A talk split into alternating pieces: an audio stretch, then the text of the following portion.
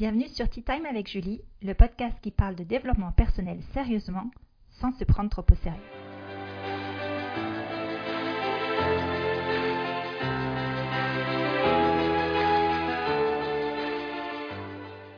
Bonjour, je suis Julie Charef, coach en développement personnel et boosteuse de confiance en soi. L'épisode d'aujourd'hui est un audio-blog. Comme j'aime le dire, c'est en fait un épisode pour les personnes qui aiment lire avec les oreilles. L'idée, c'est de vous partager des articles que j'ai écrits sur mon blog, que vous pourrez écouter en étant en voiture, en faisant la vaisselle ou en regardant les étoiles. Le sujet du jour est donc les vampires émotionnels ou les voleurs d'énergie ou les vampires d'énergie. Quel que soit le nom qu'on va leur donner, ce sont ces personnes qui vont toujours nous pomper notre énergie. Quand j'ai écrit cet article, je ne connaissais pas encore Natacha Calastremé. J'ai toujours beaucoup de mal avec son nom. Euh, alors peut-être que le nom ne vous dit pas grand-chose, mais vous avez sûrement entendu parler de son livre qui s'appelle La clé de votre énergie. C'est un livre que je recommande à tout le monde. J'ai adoré le fait qu'il y a un mélange entre le côté un peu wou-wou et le côté vraiment terre à terre. Et en plus, ce qui est génial, c'est que Natacha recommande plein de protocoles pour nettoyer son énergie. Dans ce livre, elle aborde justement pas les vampires, comme elle les nomme, mais les voleurs d'âme. Et en fait, Natacha explique que lorsque quelqu'un vous fait du mal, eh bien, il vous vole une partie de votre âme. Et c'est pour cela qu'on a beaucoup de mal à se détacher de personnes toxiques, parce que finalement, elles portent en elles une, une partie de notre âme, et c'est cette partie d'âme qu'on veut retrouver, et c'est aussi pour cette raison qu'on reste avec les personnes ou qu'on garde cette euh, relation. J'aime beaucoup cette image parce que je trouve que ça remet les choses en place. Finalement, si vous avez beaucoup de difficultés à couper une relation toxique, ce n'est pas parce que la personne en face est tellement géniale, c'est juste parce qu'elle porte en elle quelque chose qui est génial, c'est une partie de vous, une partie de votre âme. Donc finalement, on revient toujours à l'essentiel, c'est de revenir à soi et de prendre soin de soi. Et sans transition, je vous raconte ce que ces vampires m'inspirent. Les vampires sont à la mode. Twilight et les autres comptines les mettent en lumière. Enfin en lumière, on se comprend. Mais dans une belle lumière tamisée. Sauf que n'est pas Robert Pattinson qui veut. En réalité, les vampires sont des morts vivants qui croquent à pleines dents le cou des autres et se nourrissent de leur sang, de leur joie, de leur confiance et de leur vie. De nos jours, les vampires de la belle époque ont pris leur retraite au pôle, vous savez, où le soleil ne se lève que pendant quelques mois. Il reste cependant toute une souche moderne appelée les vampires émotionnels ou psychiques. Ils ont la dent longue et sont prêts à aller au bout de leur projet, vous pomper votre énergie. Et quand ils n'ont rien à se mettre sous la dent, leur créativité est comme leur avidité sans fin. Alors comment les débusquer? L'énergie ne ment pas.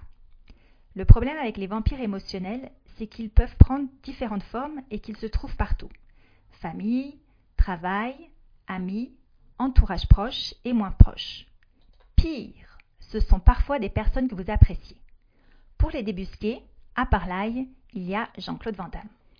Et oui, je radote, je radote, mais votre radar à vampire se résume à Be Aware. Après un échange avec votre collègue, un appel à votre belle-mère, une discussion avec votre boulangère, comment vous sentez-vous? Reboosté? À plat? Démotivé? Que se passe-t-il dans votre corps? Nœud dans le ventre? Tachycardie? Lourdeur? Mal de tête Comme j'aime le dire, le corps ne ment pas. Cet article, je l'avais écrit parce qu'il y a très longtemps, j'étais allée souper avec des connaissances que j'appréciais beaucoup. Et de retour chez moi, je me suis mise à pleurer à grandes eaux. Pas les petites larmettes style Queen Elizabeth, non, non, non, non.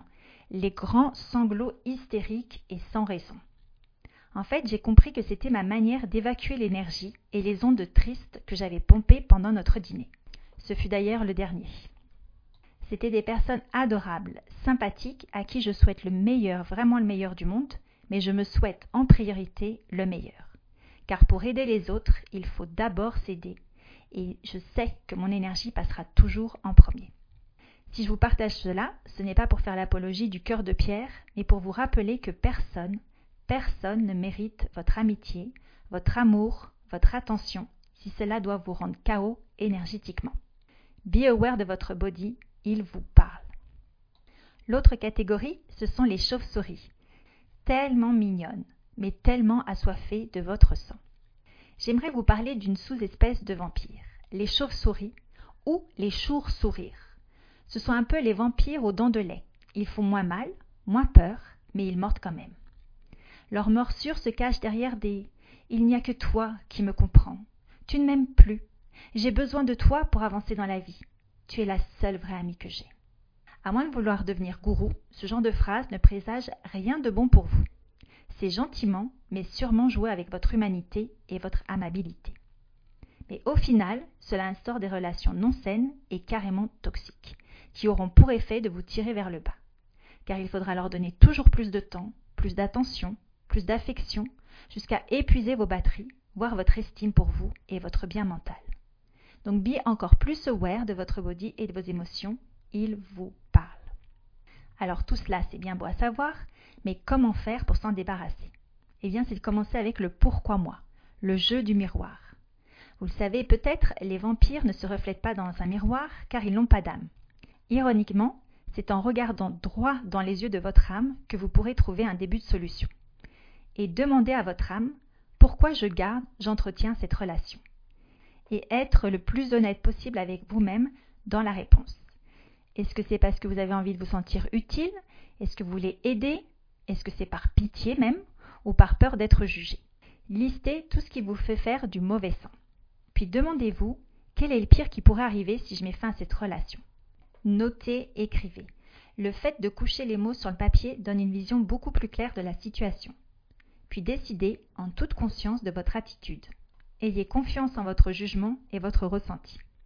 Petit rappel, personne Personne ne mérite votre amitié, votre amour, votre attention, si cela doit vous rendre chaos énergétiquement. J'ai l'impression de l'avoir déjà dit ça.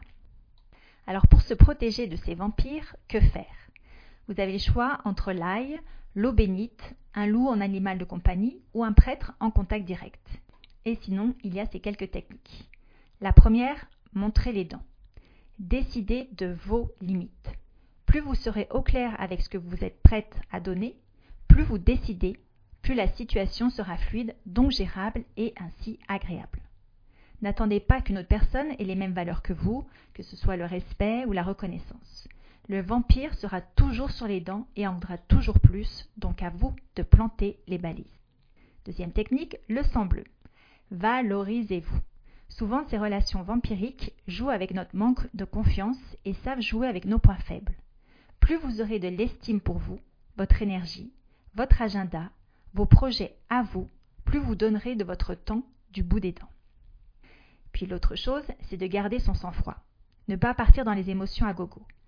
Gardez la tête froide, analysez la situation et décidez tranquillement mais sûrement de l'attitude que vous souhaitez avoir. Et acceptez les dents de scie. Les habitudes ont la dent dure et ne se changent pas du jour au lendemain.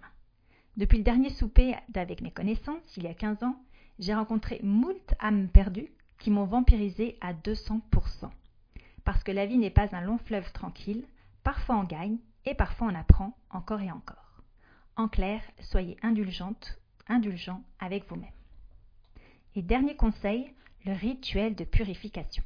Vous avez dégagé les vampires de votre vie Bravo. Je vous conseille de dégager tous les souvenirs qui vous rattachent à eux. Un petit coup de sauge, beaucoup de reconnaissance pour vous-même et voilà il y a à nouveau plein de place pour les bonnes énergies. Je vous laisse, le soleil se lève.